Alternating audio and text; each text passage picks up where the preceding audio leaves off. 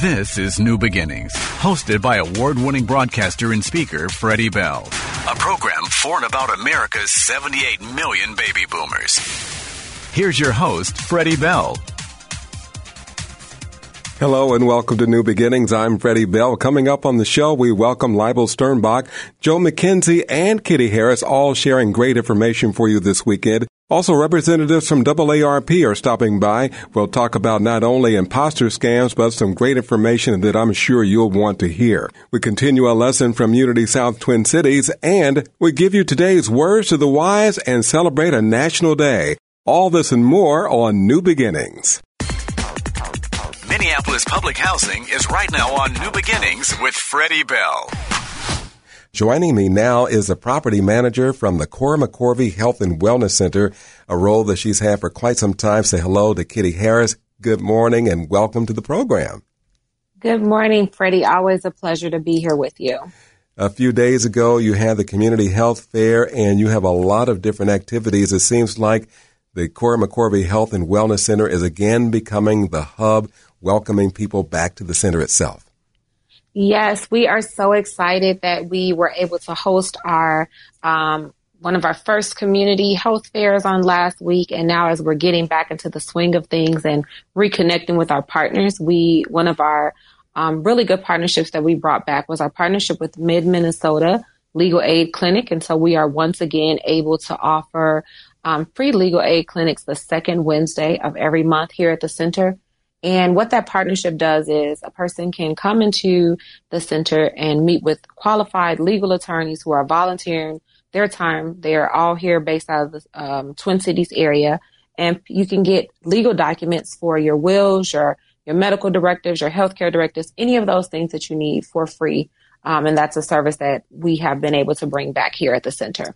That seems like that's a really big service because I'm just thinking about uh, the billable hours and how expensive it can be to talk to an attorney, but this is at no cost to the people who come in. Do you have to uh, meet a certain income requirement or live in a certain community in order to access this?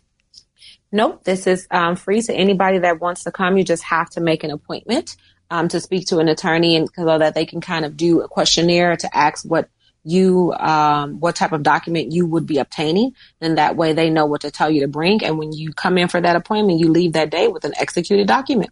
Well everybody Cora mccorvey health and wellness center's kitty harris is with us. And uh, when is this happening and how do you register for the legal services uh, that'll be provided at the center so it is the second Wednesday of every month. It's a partnership with Mid Minnesota Legal Aid. So you can call their number directly or someone can call us 612 344-2221 and we can connect them to the appropriate person that's in charge of that service. And again, this is something that we were doing uh, many, many years here at the center. We took a break of obviously because of COVID, but now we're able to offer this again in person here at the center. So we're very excited Typically. to be able to bring that amongst many other things back um, as we continue to open up more. Wow. And I remember at one time there was uh, even food distribution at the Cora McCorvey Health and Wellness Center. Yes, we are very excited to have that back the fourth Friday of every month, starting at 3 p.m. We um, give out free groceries to the community courtesy of one of our on-site partners, the Lao Center. And so you don't need to sign up or register for that. It's open to anyone. They can just come in and grab, um, grab a bag of rice, grab some eggs, grab some milk, whatever they have available. Sometimes there's fresh produce. And again, you know, there's a, this is a food desert here where we're located and there's a lot of people experiencing food insecurities, um, not just in North Minneapolis, but throughout the state of Minnesota. So we're excited to again be able to offer um, just a little bit of respite for people in um, in the form of the food distribution the fourth Friday of every month. And you mentioned at the outset, Kitty, something about a sing out.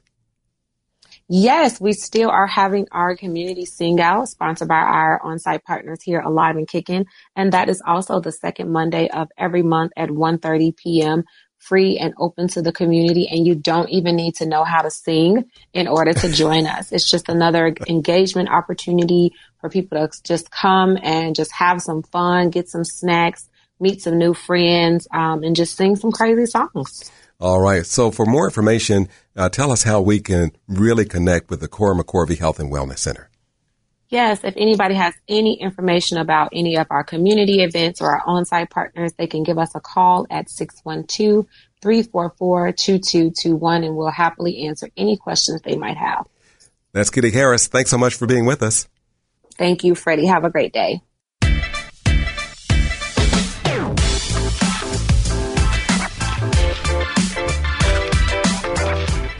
Hello, everyone. Happy weekend to you. I'm Freddie Bell, and with me right now is Mr. Joe McKenzie.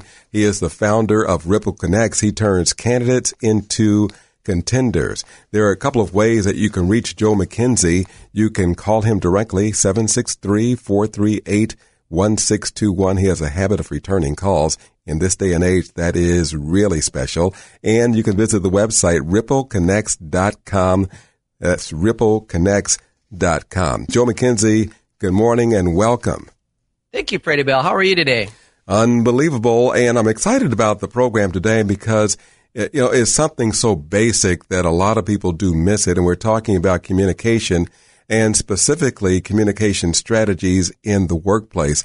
I'm wondering, would you agree that uh, over the last three years, one of the lost arts is just the value of really communicating and communicating well because uh, we're not uh, as close together and that verbal communication is lost. Absolutely, Freddie. We've really been put to the test. You think about it, not only did the pandemic uh, had many people working remotely, but we have we have four generations in the workplace today. You know, from baby boomers to Gen X to millennials to uh, the Gen Y, or excuse me, Gen Z, and it's it, they all communicate differently. Uh, but here we've been put to the test as teams to make sure that we still communicate, and many of those opportunities to have a conversation have been take you know because of working remotely have changed the the way we communicate within our workplaces. So I would imagine that when you're talking about the four generations of uh, working in the same place and then with the disparate communications with us being on a Zoom or a GoToMeeting or Teams or whatever the case might be. Oh, oh yes, by the way, being face to face on occasion, that it can put a strain and uh, really degrade or degenerate the skill sets that we have in just uh, everyday communications. I think so. If you solely just text or email, being able to have a conversation with someone where you may be able to uh, cut that uh, solution problem time in half because you ask good questions versus sending a text. You pick up on the tone or the, the true intent of what someone's asking you. Uh, yes, it's it, it's become you know many of our communication lines have become very one dimensional. When just a few years back it was a balance. I think I used it talked about, well, someone may be more comfortable coming down the hall to talk with you versus send you an email. And now it's texting back and forth, uh, which, which becomes, you know, the way people exchange information. So yeah, it's, I, I it's becoming lost that, that verbal back and forth. Uh, how do we, how do we solve problems, you know, collaboratively?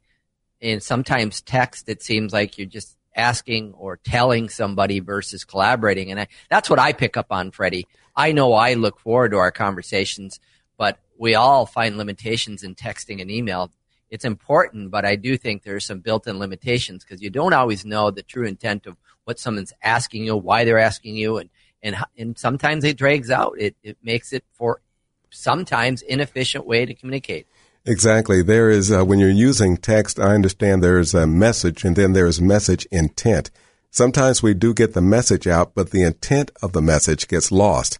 And do you yes. see that that happens across generations or is that just confined to just one generation? No, I think that happens to all generations. I see it from my children. I see it from my coworkers. I see it from people that I volunteer with. I don't quite understand what their email or text meant. And invariably, I might just even pick up the phone and I go, where are we going with this? I just want to make sure we're on the same page. But that's me, you know, so I'm someone that likes to have a conversation. And I think it can get lost. It's, believe me, it's efficient to get information across, but I think that often it leaves the, the person who's receiving that message sometimes thinking about what's the intent of this and that can that can put you into a standstill by just you know wondering where that's coming from. So I think it's built in, but it's it's it's real. It's real in today's workplace, that's for sure. It is real, and I know that there's some strategies around that. I know that, uh, for example, I'm hearing that voicemail is starting to go by the wayside, and that yes. voicing a text, uh, speaking into your phone or a device, and leaving the information that way is the preferred way, a strategy to bridge the gap with uh, from the cold hard text or the cold email. Uh, and I don't know why we're not opting to use a voicemail, but that seems to be the preferred way. Are you seeing that in your circles? Yes, often I don't. If I do leave a voicemail, it doesn't get acknowledged, but it seems as though any kind of text information does get acknowledged. So I think you know, just adapting to these new communication strategies or modes uh, is important, and we just have to recognize that we can't we can't be so set in our ways thinking uh, we left a voicemail. How come someone didn't return that call? Maybe they didn't get it.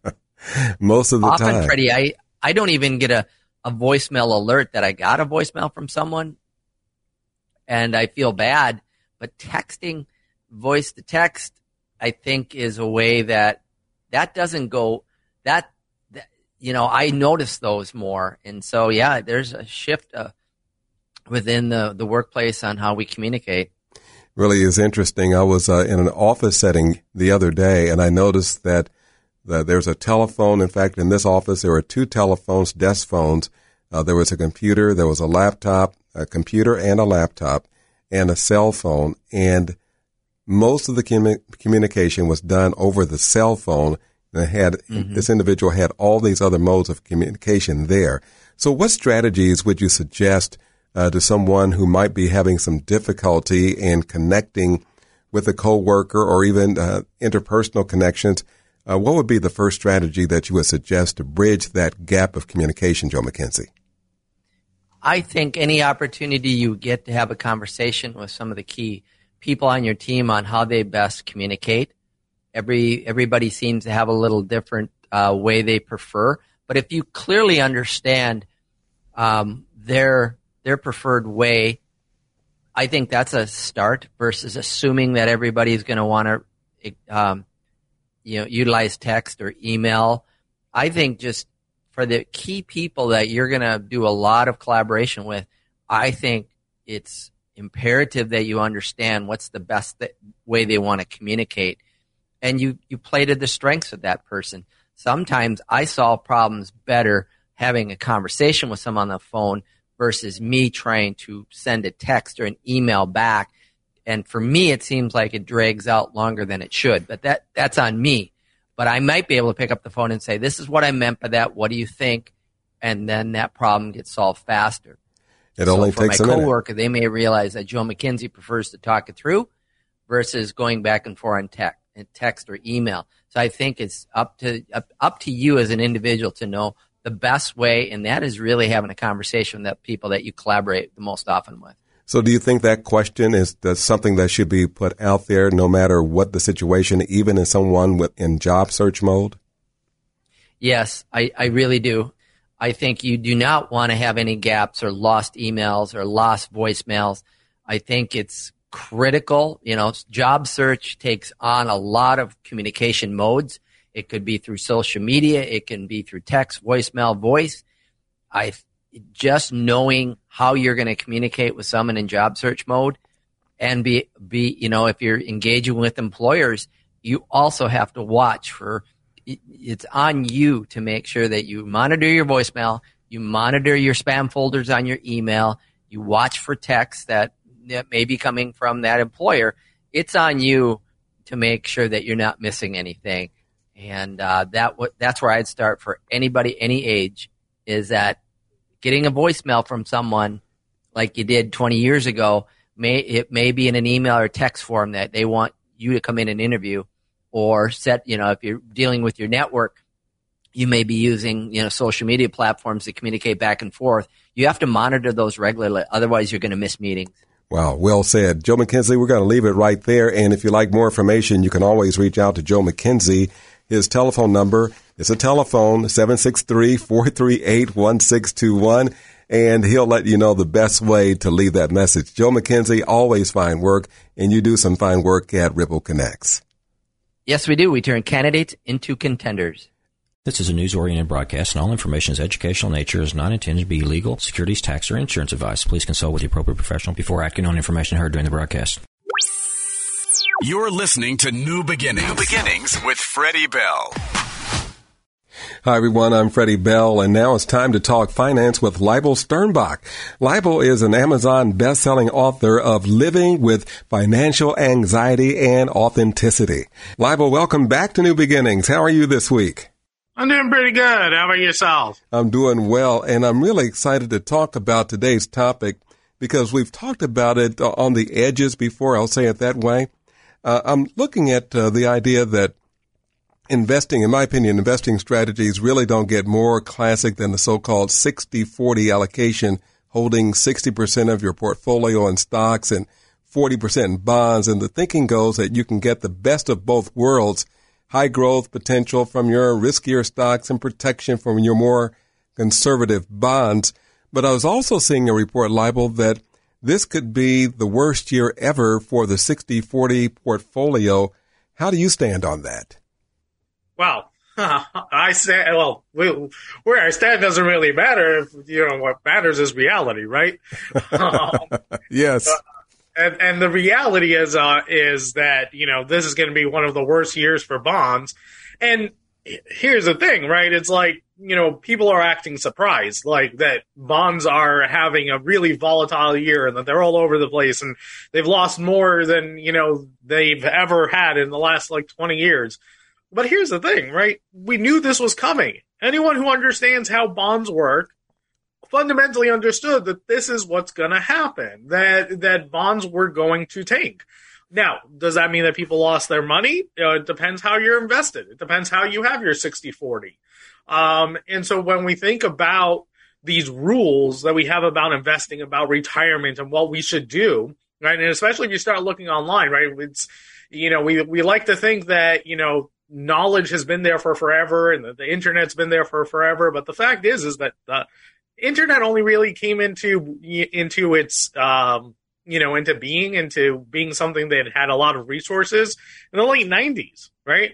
And so for most of the life of the internet, bonds have acted a very specific way because interest rates have been really, really low, artificially low.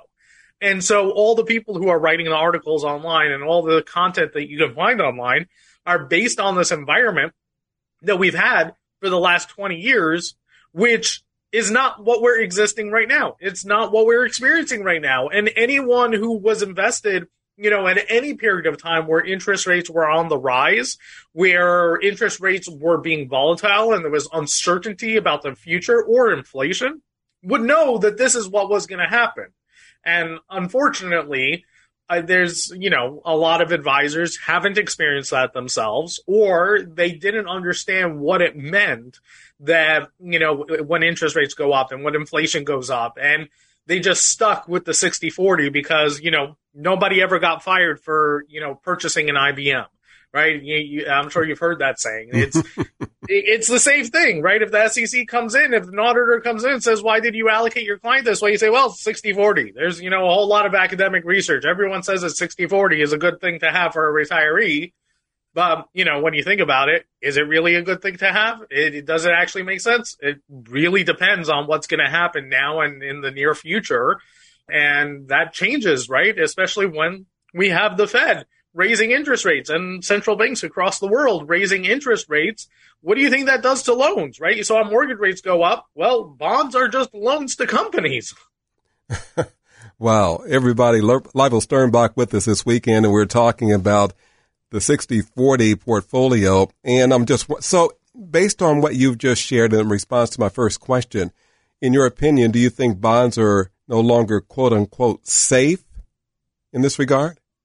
So I think that they were never safe, you know, quote unquote safe. I, I don't think that you could treat any asset class or any investment, right, as being safe. The only reason why they are technically safer than stocks is because if a company goes into bankruptcy, you have priority over the majority of shareholders, right? Because you are a debt and debts get paid before the owners of the company. The owners are the last in line when there's a bankruptcy. So that's why people talk about it being safe. The other reason why they happen to tend to be like, you know, less volatile. I'm not going to say the word safe. I'm going to say less volatile that they don't move as much as okay. stocks mm-hmm. is because they don't move as much as stocks because their value is derived by the fact that they're a loan that you loan the the company money and the company is guaranteeing you a certain interest rate. So the only time that their value is going to change, right? Everyone knows how much that interest rate that you're going to get on that is. You loan a thousand dollars and let's say it's a 10% interest rate, you're going to get, you know, a hundred dollars. That's, that's what your payment is for giving this loan. Everyone knows it. So it gets priced in. Now, the only time that that price moves around is when people either fear that the company is going to go bankrupt and they can't pay their creditors, right? Mm-hmm. Or if all of a sudden people can start using their money and get more a higher interest rate. If, you know, all of a sudden companies are paying, you know, 15% interest and you're holding a 10% loan, right? And you're only getting 10%. Well, you got one of two choices. You can either hold that to maturity, right? Get your principal back, or you can try to sell it to someone else and buy something that pays more, right? And that's really where that volatility comes in because if you need to sell this, if you need to convince someone else to buy something that is below market value, right? That everyone else is paying more and you have something that's, you know, pays less, well, you're going to have to take a hit so that the new investor can receive the same amount of profit as everyone else. Right. And you're in a, in a bad situation, right? If you're, if you're forced to have to sell this thing at, at you know a lower rate at a discount. Um, so people are taking advantage of that, and that's what happens. And so it's not that it's less, you know, it's not that it's more safe than than equities, or that it's, you know, there's something inherently safer about it. No, it's just that it tends to move less when interest rates move less, when the bond market moves less, when loan prices are are are moving less. When the outlook for the future is stable, then yeah, they tend not to move. But when people don't know what company is going to survive, right? When we're worried about a recession and they're trying to figure out, okay, who has good balance sheets, who's going to be able to pay off their debt, who's going to be able to survive, and we have interest rates are moving. So people can go move their money elsewhere, make more money, right? So you lose you lose your buyers, and you have to incentivize them to buy from you then yeah, it's going to become very volatile and it can become even riskier than stocks. The only thing that you have with a with a bond that you don't have with stocks is that if you hold it to maturity, you can get your principal back, assuming the company remains solvent. So it but, sounds like. Go ahead. I'm sorry. But there, but there's a catch here. Right? Yes. Okay. Now it used to be that people bought individual bonds. The vast majority of people don't buy individual bonds anymore right? We're now buying bond ETFs and all these packaged products. So we don't get to control whether we get to hold it until, until maturity. And that makes it extremely risky. And in fact, I think it makes it even more risky than equities because you know that they're buying and selling things at the wrong time because they have to. Well, interesting. Everybody, we're talking with Leibel Sternbach. So does that mean that in, does the fundamental uh, a way that we manage our money when we're talking about saving for retirement mean that if we're investing, that in order to come out uh, the way that we would like to on the back end, that we do have to ride the wave, the wave and accept the ups and downs of the market and the bond market? So I think that you shouldn't ever ride the wave, right? Listen, unless unless you're really young and you've got a long time ahead of you, right? Then you can afford to ride the wave and the law of averages is going to work in your favor. Um, but when you're nearing retirement or you're in retirement and you're taking money out of your portfolio, then you don't have the time to ride the wave. But not only that, but every time you have a dip and you take money out of your portfolio, you're you're going further down than everyone else, which means it's going to be harder for you to come back up. So when everyone else, right, and when in your working years, you rode it down, okay, you tightened your belt a little bit, but you also got to benefit from that dip by investing more during buying more stocks or more shares because they were at a discount when you were contributing to your 401k or your retirement. come retirement, when you're taking money out, that starts to work against you, right? So I think very much as we transition into retirement, our mindset needs to not be let's ride the wave. It needs to be how can we smooth out the wave? How can we not be on the same roller coaster ride that everyone else is, right? Um, you know, you don't want to be, you know, well, you know, I'm very brave and I'm, you know, I'll go to, go on the big roller coaster, right? No, you don't. You want to be on the kiddie roller coaster when you're in retirement. You want to have just enough bumps that your money grows at the pace that you need it to grow in order for you not to have to change your lifestyle in retirement. Mm-hmm. But you don't want any more volatility than you have to. You don't want to be holding on for dear life and wondering whether you're going to puke your guts out, right? And whether you're going to still be around at the end of this ride. I love your analogies, Leibel. We're talking with Leibel Sternbach about the 60-40 portfolio. And I, I get a sense that uh, with the, even with the, the basic questions that are out there in the marketplace today that there are many investors, either new investors or even ones who have been with uh, with different companies for a long time, don't have a fundamental basic on what a bond actually is. Can you level set for a lot of folks who are listening today? Yeah, the best analogy that I have for a bond, and forget about what it actually is, right? It, it, it's you're loaning money to a company. So think about, you know, your worst relative who comes up to you on the holidays and, you know, they're always, you know, drunk and they're always, you know, losing their money and they're asking you for money. That's how you should treat a bond.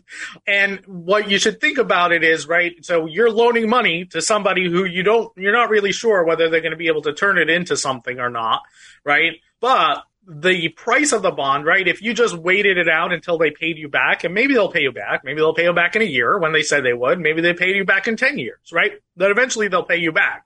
That's fundamentally a bond, but how it works in your retirement, how it works in your portfolio, and especially these bond funds, I want you to think of a seesaw.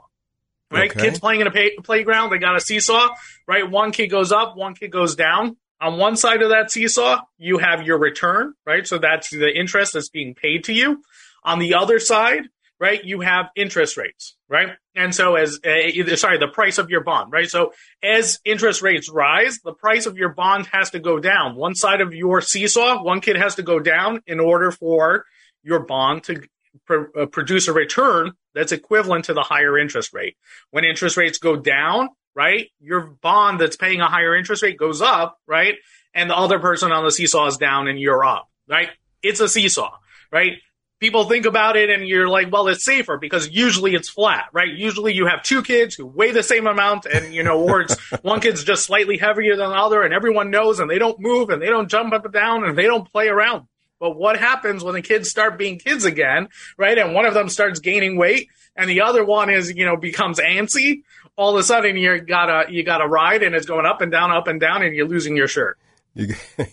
what a great analogy! And we're talking about the 60-40 portfolio and different aspects of it. Do you have information on yields4u.com that we can access about the 60-40 portfolio? Yes, absolutely. So if you go to my website, yields4u.com, you go on there, go to classes. We've got classes on investing. We've got resources under resources. We've got guides. We've got checklists. We've got on the blogs. We've got blogs on how to do it. But if you have any questions about your portfolio, if you want us to take a look, get a second opinion, just hit that book appointment and we'll be more than happy to answer any questions you have. This is just something that we do for the community. Thank you, Leibel. We look forward to hearing from you again next week. Leibel's website is Yields for You. That's yields4u.com. Yields, the number four, the letter U dot com. And now it's time to go back in time on New Beginnings with It Happened This Week. And in 1893, Colorado became the first state to give women the right to vote. In 1965, the Pillsbury Doughboy debuted in television advertisements. In 1980, actor Steve McQueen died at the age of only 50. He is best remembered for his roles in such films as The Great Escape and Bullitt. In 1989, L. Douglas Wilder became the first elected black governor in United States history after winning the gubernatorial race in Virginia. And over in New York, David Dinkins was elected New York City's first black mayor. In 1991, the Los Angeles Lakers star Magic Johnson announced his retirement from basketball after testing positive for HIV. In 1999, Tiger Woods, to all you golf fans, became the first golfer to win four straight straight tournament titles since Ben Hogan did it in 1953. And in 2011, a Los Angeles jury returned a guilty verdict for Michael Jackson's doctor at the time of the singer's death on June 25, 2009. Dr. Conrad Murray was convicted of involuntary manslaughter. The cardiologist was accused of giving Jackson the anesthetic propofol to help the singer sleep, then failing to properly monitor him. It happened this week, and I'm Freddie Bell. And now, our supporting partner, AARP in the Twin Cities. Have you ever been scammed out of money? Have you gone to your checking account or your savings account and you realize that there's not as many funds in there as you thought? Well, Jay Haapala, the Associate State Director for AARP in Minnesota, is really working hard to help you to keep more of your hard earned money. And as we go into this holiday season, Jay, what are you seeing? Uh, what's the, the imposter scam? Is that is that one coming back again?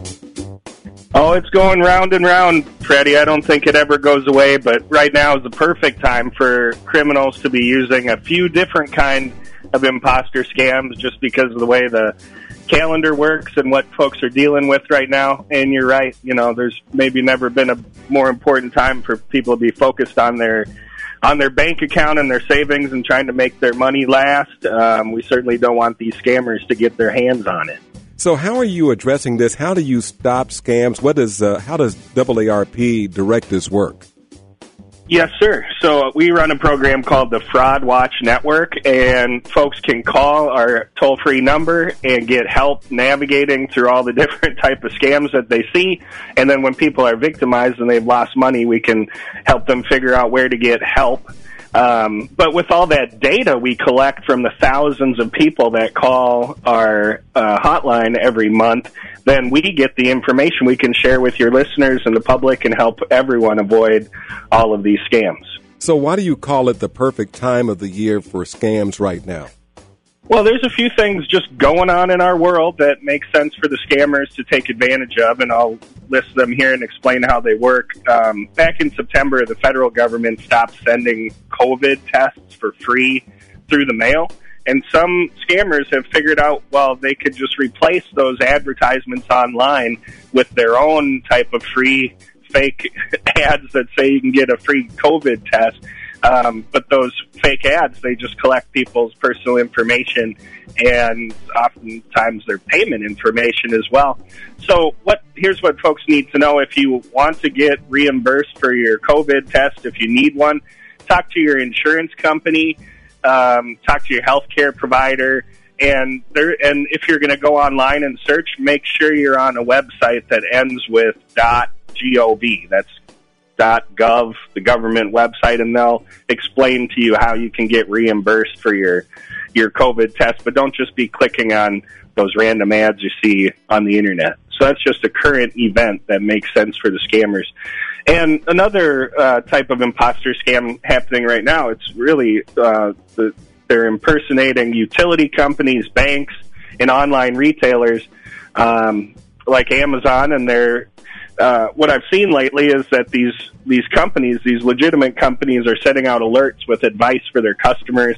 Uh, they're telling us all to be vigilant against fake payment requests. So these are common, and your bank and utility companies are not going to send you a request for payment with gift cards, wire transfers, or those apps like PayPal, Venmo, and Zelle.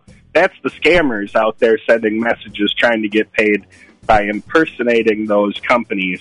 And then also they say ignore the urgent emails and texts that say your account has been compromised or it's been charged. Those are just scare tactics by imposters and scammers. Um, and those emails often are text messages say, contact us and we'll help you sort this out, but it's really an imposter. And then um, when it comes to your online accounts, we want folks to use multi-factor authentication. That's some big words for eight o'clock in the morning. but um, the way it's when you try to log in on your online account and then you have to get a text message or an email to access your account, that's good protection against scammers and hackers getting into your account. But what the scammers do is they call their victims and they want to get that code and because they're trying to log into your account. So don't be handing out those codes over the inter- or over the phone when someone calls you. That's for sure. Oh my gosh. Jay Haapala with us this morning talking about how to protect ourselves against these imposter scams. Is are there any others that you'd like to talk about this morning? Sure. There's one more I'll highlight because it is for older folks. It's Medicare open enrollment season. So if you're watching the TV news, you probably see a lot of advertisements for different uh, Medicare insurance plans. But along with all that legitimate advertising, the scammers are acting as imposters and they call on the phone or they put ads online um, looking to steal personal information and money.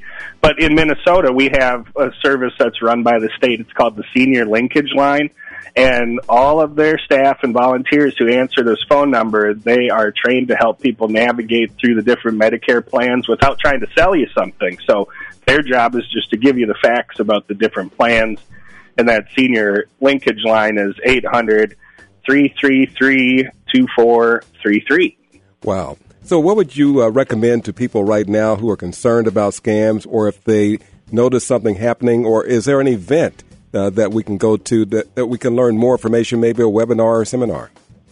Yeah, sure is. So we're actually on December 1st, we're hosting a free Scam Jam event. It's over in Oakdale, and it's a breakfast time, so folks need to register online. Um, the event runs from 9 until noon, and we have some expert speakers who will be talking about different types of fraud. There's food, there's resources from all sorts of different community organizations uh, December 1st in Oakdale, 9 a.m., and you got to register at aarp.org slash mn events. Wow. Uh, Jay, I got one for you. Uh, and I'm, i know I'm not supposed to call you with the, this information, but uh, there's one on Facebook that I just noticed the other day that said that I may have used copyrighted photos. And to click here to uh, make sure that we're protected and that I don't have to pay money or something like that to uh, to protect my to protect my account and to keep my account from being closed down permanently. Well, okay. No, nothing's and, happened to my account yet. Okay, that's good. So, how'd that make you feel when you saw that alert? I was concerned. I was really sure, concerned sure. because you know, with our KMOJ account, we have several photos, and even on my personal one, there's several photos out there. Right. And so that's the number one tactic for these scammers is they have to get an emotional response out of you. So, and it sounds like you reacted properly. Sure, you were concerned and you're thinking, am I in trouble because I've used some photos that I wasn't supposed to use? And that's the first step that the scammers need is someone to get emotional because it short circuits our better judgment. So when you feel that, that uh, uneasiness or concern because you see something on Facebook or you see something in your email account, that's a good red flag to know this might be a scam. You know, these are some smart people. Why don't they just get a real job? Tell me about it. Tell me about it. I'm with you, but it, it isn't going to stop. So we all got to support each other and share this information with your family, friends. When you get together with your family over the holidays, it's a good chance to talk about these kind of things and keep everyone safe. Do you have a real scam number that we can call if we'd like to report a scam or get more information? Well, I get plenty of reports myself, that's for sure. But our eight, our, our number where folks can call and get help is eight seven seven nine zero eight thirty three sixty. Jay Haapala, Associate State Director for Community Engagement for AARP Minnesota. Jay, I can't thank you enough for being with us. Thanks for being here. Likewise. Thanks, Freddie. Have a good one. Okay, you too.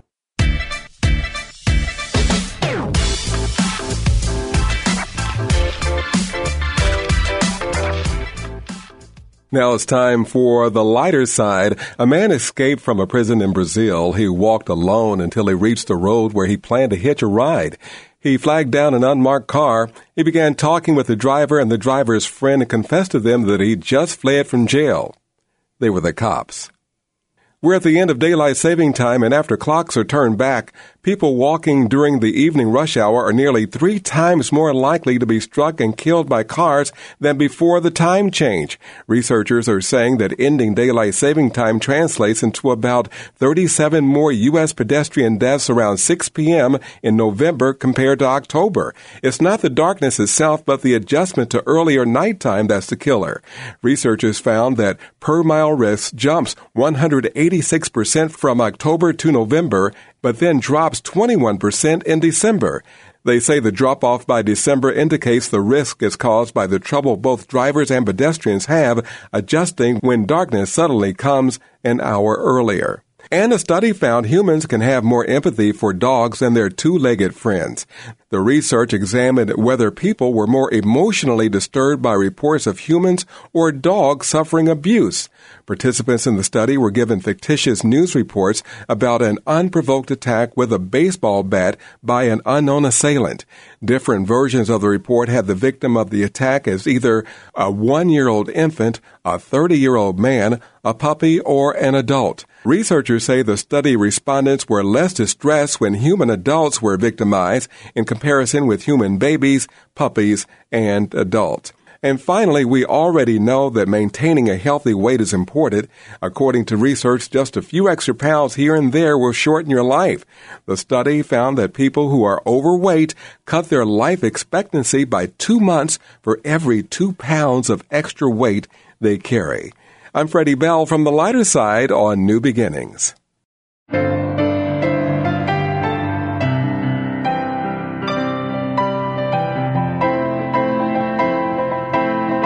As New Beginnings continues, we now take you to the spirituality portion of our program, where we introduce the senior minister of Unity South Twin Cities, the Reverend James Stacy.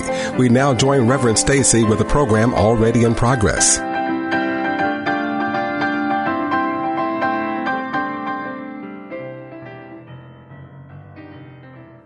God is all. The complete principle, number one, is God is absolute good everywhere present. How does that feel? Does it firm up your faithfulness? Does it make you glad to greet the morning? To greet one another here? To go through your day with a confidence that God is good and you will seek that good. And yes, there are bumps in the road. There are medical procedures we must go through. There are challenges that we must meet. That's part of the human experience. That's how we grow. That's how we evolve. But if we hold to this fundamental spiritual truth that God is absolute good everywhere present, Charles Fillmore once said in a Sunday lesson because he had a nice Midwestern brawl and a nice sense of humor. And he said, What is your idea of God? Is your God faithful? Or Mr. Fillmore said, Or is he a little tricky? One day he helps you, and another day he doesn't seem to be anywhere around. Lets you flounder in your challenges. You know, a tricky, undependable sort of creator. Or are you convinced are you so sure that no one can take it away from you? That God is absolute good everywhere present. And if you look, you'll find a way forward. Last Wednesday, we started our Wednesday discussion class on these principles. It's not too late to join us at 7 on Wednesday evenings this month in person, or you can find us through Zoom and join us from your home. And in this class, we had quite a lively discussion group. People that were excited, thinking, what do these principles really mean? Do I believe in the goodness of God? Do I believe in the ever presence of God?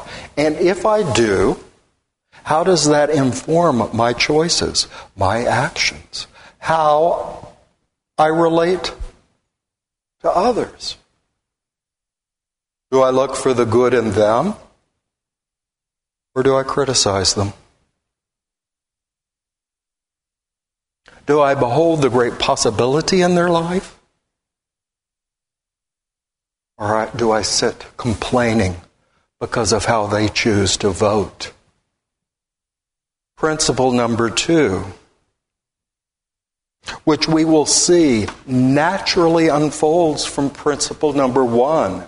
These all relate together.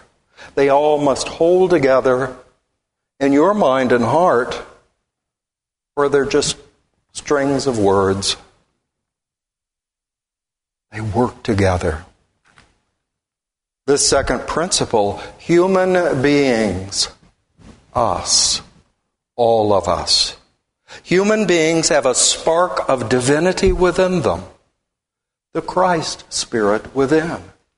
It's what we affirm every week, not only for ourselves, but for each one. Human beings have a spark of divinity within them, the Christ Spirit within. Their very essence is of God. And therefore, they are also inherently good. That's the truth of your being. Now, of course, Unity didn't originate these ideas. They just said, this is what we're going to focus on. This is our truth. This is how we are going to grow and mature. Jesus taught the people in his day. He compared them. You think I'm bad? He compared them to unripe or ripe fruit. Are you rotten fruit? Or are you mature, ripe fruit? That was the basis of his Aramaic language, the word bisha. We have learned it in English as evil. Now that's kind of heavy. That's kind of a downer. So you can remember, for Jesus' language, it was mature or immature mature or evil. I like the word evil. Somebody recently told me they were changing in uh, the Lord's Prayer, removing that word and putting an error. And I said, well, you know, do what's meaningful to you. But I said, I kind of like the word evil because it is live spelled backwards. Evil is backwards living living in a way that's not appropriate, not harmonious, not good for your growth or anyone else, is evil. Jesus also told his listeners when they were getting a little uneasy because he was telling them how good they were, that they were children of God. He did what was common at that time. Let's go back to our Hebrew wisdom. Let's go back to the Psalms, many of them written by their great King David a thousand years earlier. And he said, Isn't it written in our Psalms? You are sons and daughters of the Most High. You are God's. Whoa. Even in his day, the religious authorities wanted to say, blasphemy! How can you declare you are God's? I am God. Or the subtitle of our principle two is You are God. People get uncomfortable. I remember as a teenager being on vacation and reading at that time the new book, Out on a Limb by Shirley MacLaine. And she was declaring as she stood on a beach, I am God. I tried it and immediately felt embarrassment. What have I said? What have I said? But think of the logic of these principles. God is absolute good, everywhere present. So that means what, John? Present in you, as you. Now, if you've been reading our electronic newsletter that comes out Wednesday evening, every week lately I've been uh, working with uh, writings by Rabbi Rami Shapiro, who I heard at Chautauqua and was inspired by. And he said, It only makes logical sense. If you believe in the goodness of God and the ever presence of God, that God is in you. You just heard a message coming from the Reverend James Stacy, the senior minister of Unity South in the Twin Cities. More information is found at their website at unitysouth.org. And today is National Pizza with the Works Except Anchovies Day. It says to hold the fishes. Anchovy lovers move over this weekend. All the other pizza lovers get their due and pile on their toppings. The annual pizza holiday gets the spotlight with olives, pepperoni, sausage, peppers, and onions. And how about mushrooms, bacon, and pineapple? Approve. Just no fishy business on this national day or no pizza for you.